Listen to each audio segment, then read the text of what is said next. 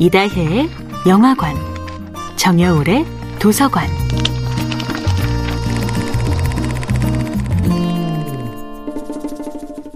안녕하세요. 여러분과 아름답고 풍요로운 책 이야기를 함께하고 있는 작가 정여울입니다. 이번 주에는 앙드레 지드의 소설 전원 교양학과 함께합니다. 목사는 가엾은 맹인 소녀 제르트리드를 가르치는 것이 즐겁습니다.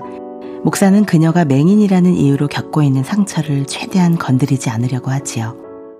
귀로 들을 수 있는 소리의 아름다움을 예찬하는 대신 눈으로 봐야만 알 수 있는 이미지의 아름다움에 대해서는 입을 다뭅니다.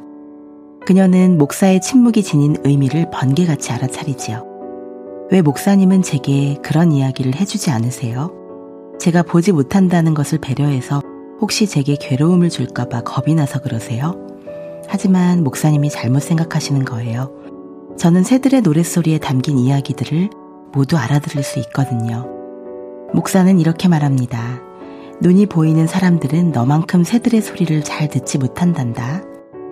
목사는 다섯 명의 자녀들에게 좋은 아버지가 되는 것과 길 잃은 맹인 소녀에게 좋은 스승이 되는 것을 병행할 수 있다고 생각하지만 그 길은 멀고 험합니다.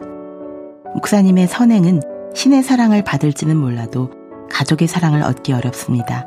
정작 예고도 없이 갑자기 다가온 불청객을 먹이고 입히고 재우는 것은 아내이니까요. 가족들은 처음에는 그녀를 멀리 했지만 조금씩 그녀에게 애정을 느끼기 시작합니다.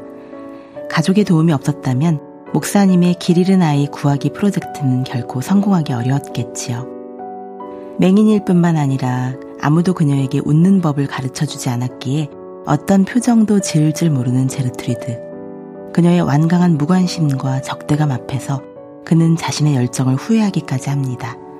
그는 신의 사랑을 인간의 사랑으로 실천하기 위해서는 철저히 인간의 노동이 필요함을 깨닫습니다.